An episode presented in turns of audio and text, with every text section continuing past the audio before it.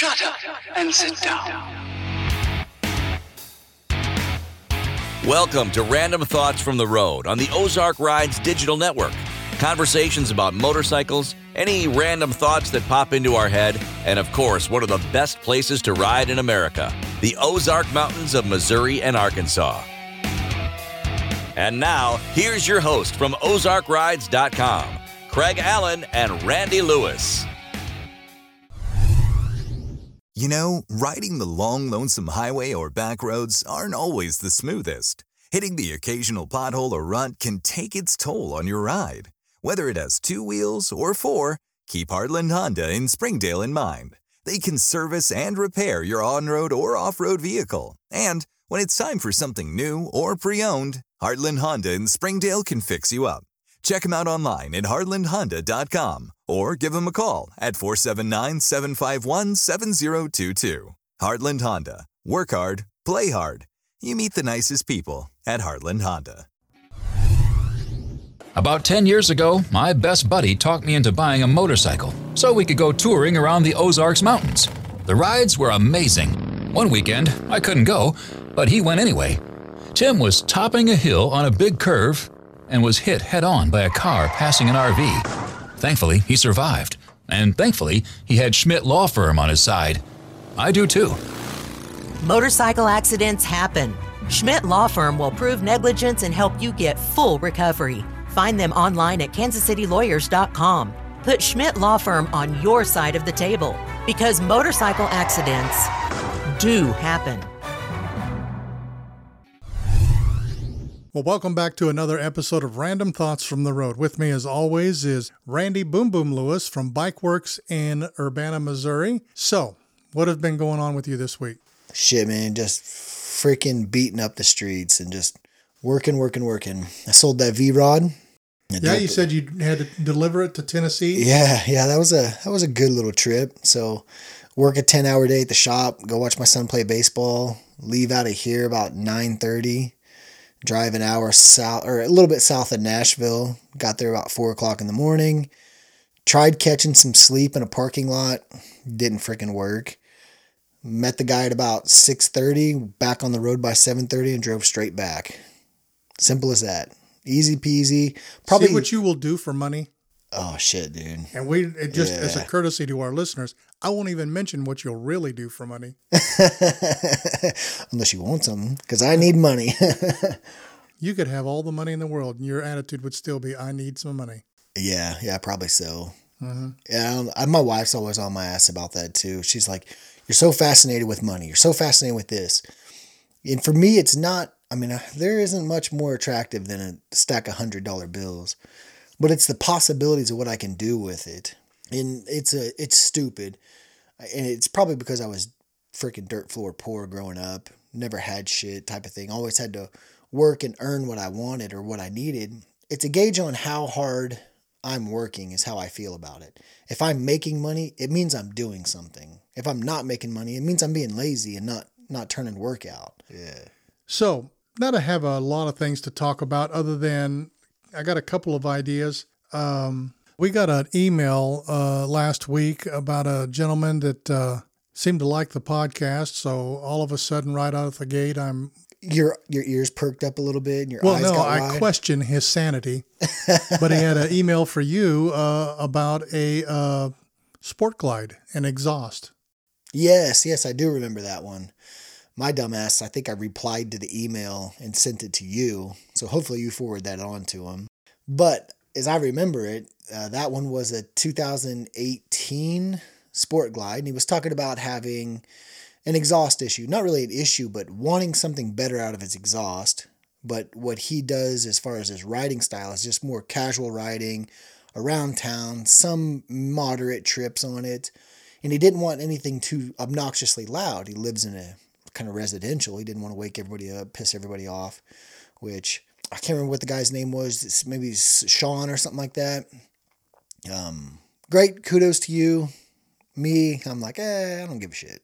But hats off, you're a respectable person. I commend you for being a lot better than I am. Thinking Now- about your fellow citizen. Yeah, Not something we're inclined to do. So what's what's neat and kind of crappy about new ex- new bikes and new exhaust stuff, you know, everybody for years have always wanted loud. Louder is better. Give me the most obnoxious, you know, unperforming exhaust or muffler that I could possibly have. That's what I want. Well, this guy, I have to say, is on the right track. You know, he wants something with a little bit better of an exhaust note, a little bit better, better tone. Probably see a small performance increase, not much. So what he's wanting is it's called a slip-on. So factory head pipe, and then where the muffler attaches, you're just changing the end of it. So essentially, Right. all you're really doing is changing the sound. Now you don't have to do anything uh, within the bike itself You mean to make those work. yeah, like tuning wise? Right. No, the general rule of thumb was when you do slip ons, you don't necessarily have to tune. If you did slip ons and then changed like the air cleaner to a high flow air cleaner, then yeah, you would more than likely end up having to add a little bit more fuel to it to make sure it's good. Now, if you change the head pipe out and the mufflers, yes, in my opinion, you would want to retune. Some instances you can get away without because you have a stock air cleaner. In my mind, it's it's always better to just be on the safe side and not destroy your freaking M8 motor like on his. So with his particular situation, there's a handful of people making a slip-on muffler. So that bike comes stock a two into one. It's you know head pipes are split, they come into a collector, and then they go out to one larger muffler. So there's not a ton or an overabundance of people making that particular slip-on muffler but there are some out there, and the majority of them lean towards performance, lean towards loud. A lot of them want you to buy a head pipe and put this muffler on. So for Sean, I believe it's Sean, for him, what I recommended was, and I'm not a Rinehart fan in, in general, like inherently through the years, I've never liked the way that theirs have sounded. But their new Rinehart four inch or four and a half inch slip on muffler for the Sport Glide, in my opinion, is just tits. Like it works, it sounds great, it's got a deep aggressive tone. You can get it in chrome or you can get it in black. I believe that bike comes factory with a, a black muffler, but chromed heat shields on the rest of the bike. So you can get it, I believe you can get it in either one. It's just a really attractive looking pipe, four to four and a half inch round, nothing fancy, just straight, about the same amount of length. It's going to bolt right up to your factory bracket, so nothing extra. And it has a really deep, aggressive, throaty sound. So when we talk about exhaust systems, the deeper the tone, the less obnoxious it's going to be on everybody else. The higher pitch, the smaller diameter pipes are going to create a higher pitch, more of a pop, more of a really loud, obnoxious tone. That's when you get into the, you know, killing everybody else's ears. People don't want to ride with you. So, somewhat of in, in rule, the larger diameter, the deeper the tone. The smaller diameter, the more high pitched. See, I thought people didn't want to ride with me because I was a general ass. I had no idea it was all about my exhaust. man, I tell you what, I hear so much of that shit. You know, it's I that guy's got to go in the back, or I don't want to ride with him. His bike's too loud. You usually see it with chopper guys because those guys have no mufflers. It's just as short and as loud as possible. Right. But for him, the other option would be I believe it's the Cobra 909, I think is what their model is. It's another one, and Cobra pipes usually are pretty decent. You know, they're on the lower retail value or lower end retail price, is what I'd say. Not that they're a bad buy or bad pipe or anything. They're just a little bit net lower retail for their mufflers. Now, the Cobra 909 is pretty good. It's got a little bit louder tone than that Rinehart. So it's going to be a little bit louder. Still, like, it's not really very aggressive. It's going to be a couple of bumps over stock. So for But just enough. yeah, yeah, it changes the tone a little bit. Gives you that feeling that you're you're hearing something a little bit better than what factory is. They say, you know, the old saying, loud pipes save lives. I- And I've always thought that was a bunch of hooey. But um, well, I took a test ride the other day, as you know, Yeah. uh, on a bike that you have offered in your shop. yeah. And I was, it had stock pipes on it. No, it was not a Harley. For those of you out there listening, wondering, I it gave was. I gave it was so much shit about the last time you wanted to jump to Harley that now you absolutely cannot go to Harley. No, I can't. It's it's it's it's out of the question. It has to be a victory or an Indian, and you didn't have an Indian in your shop. Nope, I did not. So nobody wants to get rid of those. So, Eh, okay. so I took a test ride on this newer Victory, and uh, it had stock pipes on it right out of the factory. And right out of the gate, I was shocked at the comfort level, not only of the ride, but the quietness. Of not having a loud pipe on. Right, not having. I didn't even have to wear earplugs Mm. because my mic is so stinking loud. Yeah. You you can't go very far without fatigue and it just making your head buzz. Yeah, a lot of people don't, which riders know this the ear fatigue and wind fatigue, but most importantly, like the ear fatigue. You have a loud set of pipes, you put five, 600 miles on in a day. Yeah, you're going 150, 200 miles on one single stretch. Where if you're on where you're going to be fifth and sixth gear riding most of that time, gosh, it just absolutely makes your head rattle and your ears oh, ring. Oh, you know, people think it's a it's a fable, but it does. It saps you. yeah, I know really this from experience. It does. So you know then you get off at the gas station, you're like, what? exactly. Like, And I do that enough as it is without the loud pipes. Yeah, So- loud pipes are great. Love them. I'll have them for a long, long time. But you and I are different. You know, you're not at the end Old. of your journey, but you're what you're wanting is changing from what I have to something a little bit more easy Well, on it's you. it's the progression of everything. I mean, I'm like everybody else. You start out young, you want bad, fast, loud, and um, but then eventually you get to a certain age where you're still riding. You want comfort Mm-hmm. and uh, quiet. That's why you see a lot of old codgers riding gold wings. Yeah, that is I mean, true. people that are really serious about cruising, long distance Mm-hmm. cruising. I'm not talking about the guy going down to the grocery store. Um, yeah, So because it, it takes a lot out of you, and when you're older, you don't have a lot to give. You know, your tolerance level isn't as high as it was when you were younger. True. Yeah. So when I when I speak, I speak to a lot of people, see a lot of people, even those old Harley guys that are still have those loud pipe old vintage bikes. Kind of cracks me up. I always get to talking with them because I I'm enamored by people and shit like that. I like the the texture of having a conversation with a person. So I was at a couple of bike shows recently and I mean, guys that 50s, 60s, and they come pulling in. Had a couple of them on knuckleheads, some on panheads, one on a shovel head, all of them loud, customed out, like just cool, right? So I get to talking with it. I'm like, man, you know, that's freaking awesome. You ride, you do you ride this bike? And they're like, yeah, we do a little bit. I'm like, well, you ride still, right? And they're like, oh yeah, we ride, but it's just not this bike. I said, all right, well, what do you ride? Right.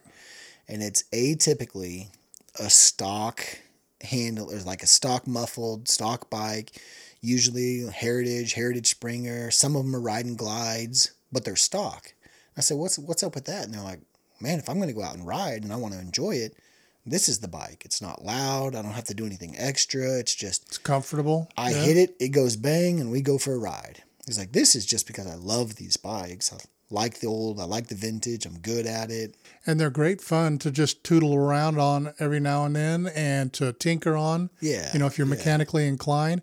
But if you're an older person, you want to get out and put some miles down. That's not the way to go. for sure You'll end up regretting it. Yeah, so it got me thinking about a lot of the other guys that I know in the custom bike scene and world.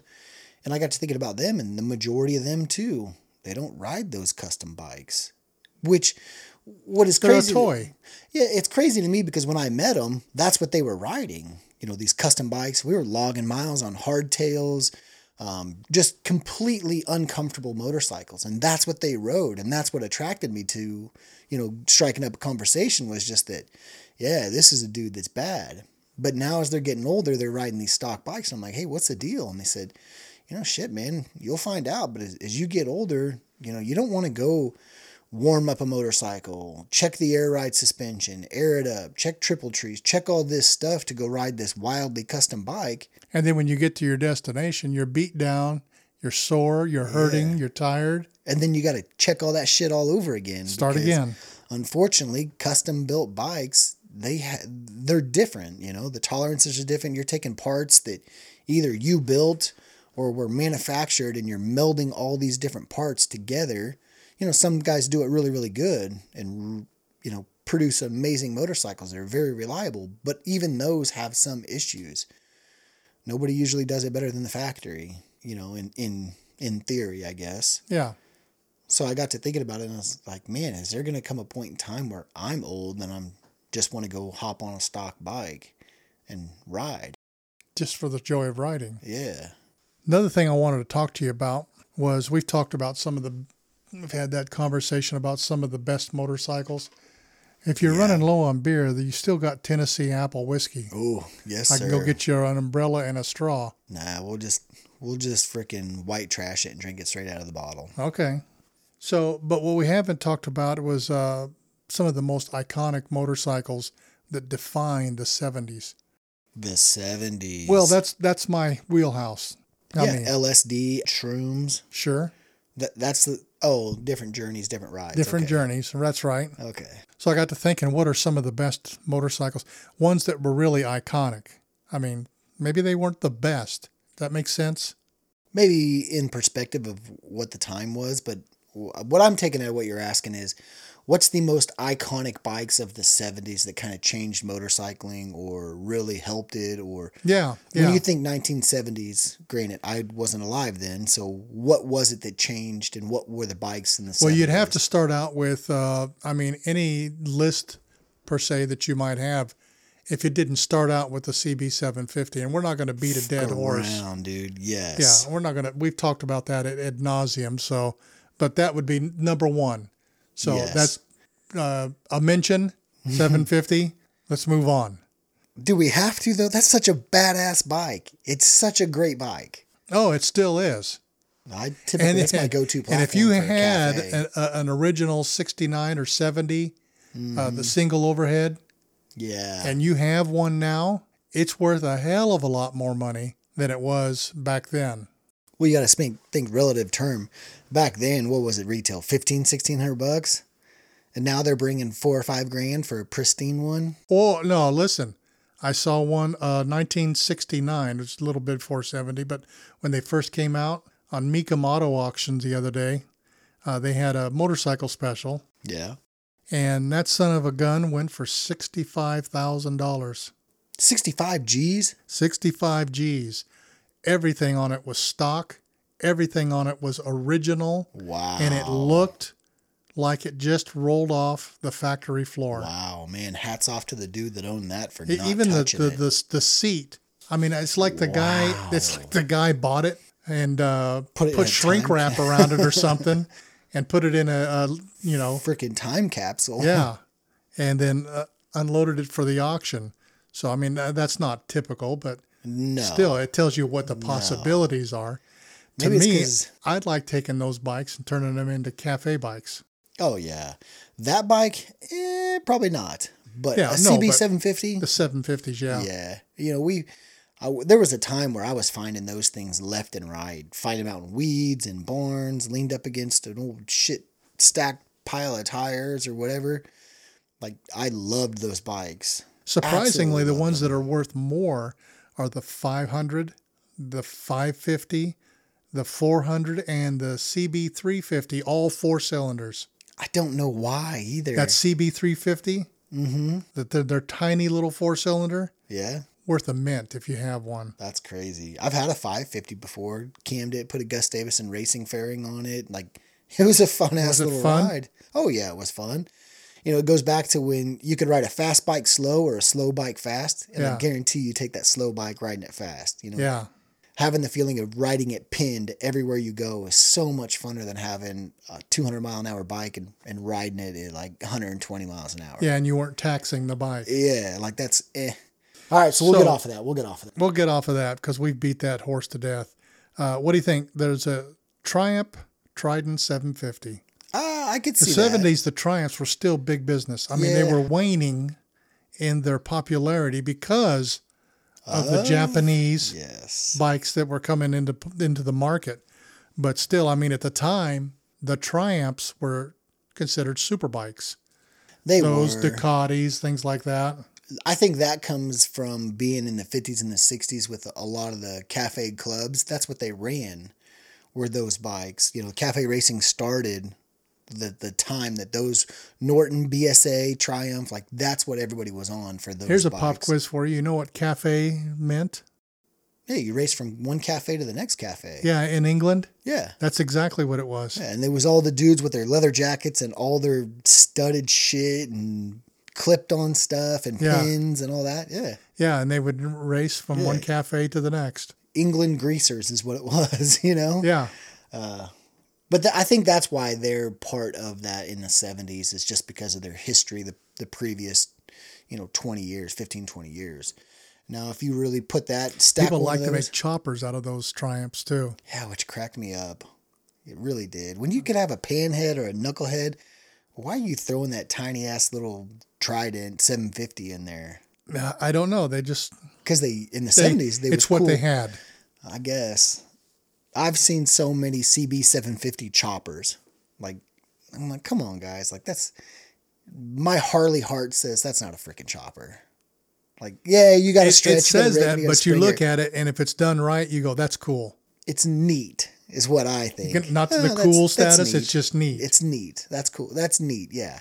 okay. Cool to me was freaking sugar bear front end on a on a You know what would be cool? Then you obviously people are listening. They don't know, but I was in your shop yesterday or the day before, or the day before. Some guy rolled in a engineless chopper. Oh yeah. What would be cool is to leave it just the way it was and slap in a knucklehead. So in theory, yes. He brings this in. He holds It's like an old 60s style chopper. It was like a, it was a Triumph frame, is what it was. Is it? Yeah, I big, didn't know because it didn't have an engine in it. It was a big twelve over twisted front end, um, Triumph frame, coffin tank, king queen seat, you know, drum brake rear wheel. Like it looked amazing.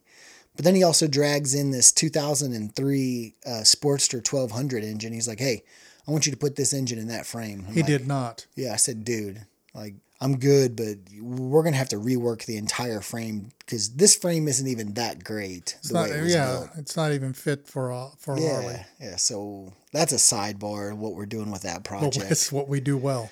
but it's the kid that works for me, little freaking hippie ass kid. Like he was in love with it just by the frame, the tank, and the stands. Yeah, because he, he made it a point to walk over to me and point at it and go, Say, "Hey." "I want that." yeah, exactly, exactly. So right, back on topic. back on topic. Uh, another one on my list: BMW R90S. You have one of these in your shop or something similar to Uh, yeah, it? I've got an R80s, 77 R80s. Little cafe style. Yeah, yeah. So, from my limited knowledge on the situation, I don't know why they're freaking in there. They're reliable, is about all I can say. It's neat. The engine design is cool. At the time, it wasn't cutting edge. They didn't perform, they didn't handle. Aesthetically, they were just kind of eh, blase. But for some reason, everybody focuses around that the flipping BMW R80, R90, all that stuff. I didn't really think that they were that great at performing bikes. They weren't kicking anyone's ass in a drag race. They weren't really killing the turns or anything, but they were just a good, well built bike. Yeah. And that was really about it. So another one on the list is uh, Ducati 750 SS. Came out in '72. It's a V twin, also a cafe style. Yeah, So that's, Now that's a cool bike. I don't care who you are. That's it's it's so different. It's cool. yes, there's another, that bike and another bike is what comes to mind. For And it's a weird looking V twin too. Yeah, it's the front cylinder is like flat and horizontal with the ground. Yeah, pointed straight out, and then the back cylinder is tilted up like a normal V twin. Yeah. It almost, if you really looked at it and you didn't notice the the front cylinder being flat with the bottom of the frame, you would think it was just the same pitch and same design as like their inline twos and inline fours of the Hondas. Right. But it was cool because it made flipping power. Like it was a hot ass little bike right out of the gate. Had a lot of cafe inspiration. Had a little fairing on the front with a bubble screen. Mm-hmm. You know, flat seat pan with a little bubble rear fender. Like it was cool because it made it basically made. Hey, look, I ain't here for show. Like we're gonna run.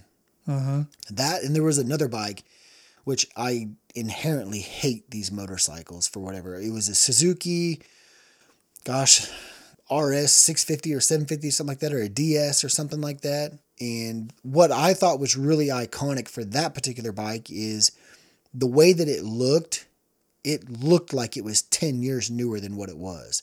So in the 80s, the body, the rear tail section, the tank, the fairing, that bike looks like what they produced in the 80s. And that came out in the mid 70s. So that's Right. what I'm like, whoa, you know, that's that's pretty cutting edge. It's kind of ahead of its times. Outside of that, eh, I think maybe it was a GS. I think it's a GS, right? Yeah. Yeah, so it's a GS like 650 or something, or GS 750. The tail section just looks so much newer than what everything else was being produced. Well, I've got another bike that I have ridden on many occasion, and I've never owned it, but I've ridden one, and it is a wildly cool bike to ride. It's the Moto Guzzi Le Mans 850. Yeah. Again, another cafe style. Uh, it was out in uh, 76. And dadgum, what I remember from riding this, a uh, lot of torque. Ridiculous for what it was. And they sound really cool. Yeah, so that actually, not to not to pimp Honda, that's where Honda. That's why Honda did their CX 500 You think so? because of that engine platform and that engine design that they had had. Well, they, they look a lot alike. they're very very similar and i want to say is i mean moto guzzi when they came out with that like they freaking stole a lot of business and they were hitting they were running good had immense amount of torque you know you're coming off of the cafe period in motorcycle history so a lot of guys were still on the tail ends of that and really thinking cafe is the way to go so i really think that it's very iconic because there was a lot of brands that were like oh shit maybe we gotta we gotta do what they're doing you know but they were the ones, and Moto Guzzi still uses that engine design. So I had a buddy, and uh, he had this bike. I think he still owns it. The 850 Moto Guzzi, exactly uh, stock, and he rode his, and I had a, a twin cam CB750. Okay, we so rode that son of a bitches uh, across uh, Colorado, all through Colorado, Arizona, uh, New Mexico. Let me just give you a little tip. Never, just the tip. ever get on a motorcycle and ride across northern Arizona in the hottest part of summer in the middle of the day. like Okay. through the Navajo Nation. yeah, First of all, it's hot it's searingly and there's hot. searing hot and there's nothing out there. When you run across a little restaurant or a place to get gas, you, You run in. stop. it's exactly like that movie. I don't know if you've ever saw it, Wild Hogs, where they they go into the cafe and just Start slug down. beer. Yeah, Yeah, it that's not a good thing to do. We rode that uh, Moto Guzzi and uh, the Honda. Uh, the next morning, we went, uh, got up and went through Monument Valley as the sun was rising. Very to this cool. day, I can't recall a more awe-inspiring ride um, than than the Monument Valley with the sun coming up. Monument Valley is cool in its own right. Yeah. But at that particular time of day, like I could see how that would be. Right, really, and the purpose wasn't to see the sun come up. The purpose was to get through there before the heat from the day before. Oh shit! Screw it was probably 110 degrees in the high part of the day, but then Yeah. you do that right in the morning, and it's probably 60s. Yeah, it was great. Yeah. So let's look at another bike, the Kawasaki Z1000. Came out in 77. Yes. That's just a flat ass cool bike. The Z1000 put them on the, the map, in my opinion. So you, in that time, everyone's thinking Honda CB750, like that's that's the killer, right? Yeah. Kawasaki had their um, uh, ZX650, I think, and then they had a 750. Then they come out with that Z1000 and the Z1000R and the Z1000 LTD. You had a monster of an engine Produced 90 horsepower. at the time, that's a That's big business. ton. And truthfully, which it's a four cylinder, and I'm a Harley guy. Harley didn't really break that 100 horsepower mark until as of late with their M8s. You know, even their twin cam 103s and stuff, they weren't breaking that near 100 mark on horsepower. No. But, torque, you know, rather. it the thing uh, touted a top speed of 132 miles an hour. Now, that may not sound like much by today's standards, but in the 70s, and you're on a naked standard bike and you're cruising down the road at 132 miles an hour, Yes. yeah, your hair standing up. Yes, with shit tires, shit brakes, bad valving suspension. Like, Yeah. I actually own one of those bikes. Mine's a little newer than that. Actually, no, mine's a mine's a 1979. So I own a 1979 KZ 1000 um, R, Z1R is what it is. One owner, 4,300 original Stock? miles, stock. Do you still have it? Yeah, sit in my garage at my house. Bring it on over here for a while. okay, another bike, a Yamaha RD350. But this, you know, they had the twin cylinder two cycle RDs. Uh huh. And uh, this is a twin cylinder two cycle RD. But the thing is, it was water cooled. Yeah, that was what made that one. Iconic. I thought those RD uh, 250s and 350s were badass bikes, but a water cooled one. hmm Uh, that it, kind of breaking the mold there. Truthfully, that's what puts them is iconic in that time period. It's because no one else was doing that. That bike was okay in my opinion. Yeah, it, it was exactly what it was. It doesn't get my goat, like it didn't get me excited because they were trying out water cooled. You, you got to put them up there. Yeah. So I think another bike that uh, gets honorable mention is a Suzuki GS 750 from 77. They're kind of going after the uh, Honda CB 750, the uh, Kawasaki KZ 900. Uh, they kind of got that styling. I never really liked it because it was weird. This Suzuki GS is more of a metal take, flat back, right? And Right. Metal fenders. Standard stock Yeah, yeah. uh, naked bike. well, here's the thing: like Suzuki sucks, in my opinion. They really do. I had a good Suzuki, the GS 1100. yeah. Rode so the piss out of it. this is what's tough for me is in the 70s and the 80s in my opinion they were flat garbage. Hated the gs line like those early model gs stuff. Then go into the early mid 90s and then get into the 2000s like the suzuki gsxr those gs models those are amazing bikes. But when they first came out like i could not stand a gs Yeah, I mean, in fact, the GS 1100 engine is still one of the most popular Mhm. drag bike uh, yeah motors out there. Yeah, for a fact. But it didn't get there until when? 80s, 90s? Yeah. Late Mid- 80s? Mid late 80s. Yeah. So those first models, I thought that I thought they were just playing catch up and copycat. Never liked them. Well, there's two bikes left on my list, Okay. and uh, one of them is the holy grail for me personally. Okay. Okay. I know where you're going with that. And I The think I know- Kawasaki H2 H2. 750. Yep. I saw that again on Mecum Moto auction. They had like six or seven of them back to back to back. Wow. Not a single one went for less than 25 grand. Man, that's crazy. So I don't see one in my future. Yeah, probably not. Not like that. I saw an engine on the other day, an H2 engine, going for about fifteen hundred bucks. Maybe you can get that. There's a guy on YouTube that takes those H2 bikes and turns them into four cylinders. Holy crap! And you can watch him split the case and everything on YouTube. Yeah, And uh, manufacture amazing. all of his own stuff. I guess. Man, here's the thing. This is where I get a kick you in the dick. That H2, shitty bike. It, It was. It was. garbage bike. The only thing it had going for it is an immense amount of power out of a three-cylinder two-stroke. Take No, that away. You're not kicking me in the dick because I had, I had one. I know it was a shitty bike, yeah, but the nostalgia of it is what turns me on, and the fact that it was so wildly dangerous. yes, In the day, let's face it, if you rode one of those to its potential, you were a badass without a doubt. or I'd stupid say. in my case. You're eating paint chips, or you got cojones the size of the Rockies. Yeah, one or the other, and probably both. yeah, but I mean, I mean, it was a flat ass garbage bike. Aside from making a tremendous amount of power for what it was. Great for the EPA too. Oh yeah, I'm sure.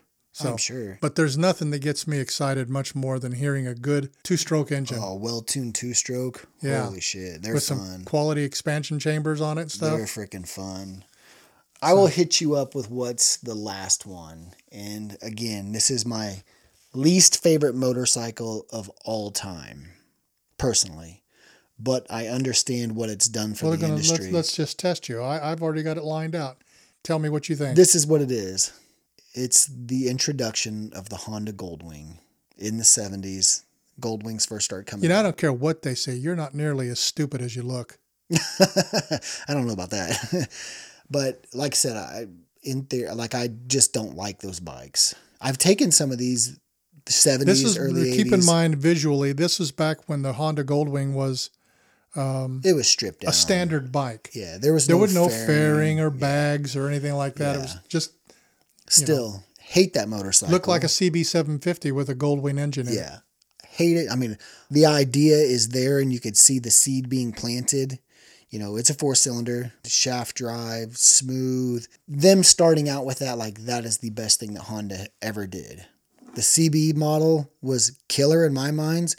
The best thing they could have ever done for their brand was produce that Goldwing. Yeah. You just get young. Well, it was the beginning like of something me. huge. Probably the, the the most I don't know iconic motorcycle ever made I have to agree with you that over time. probably- you know.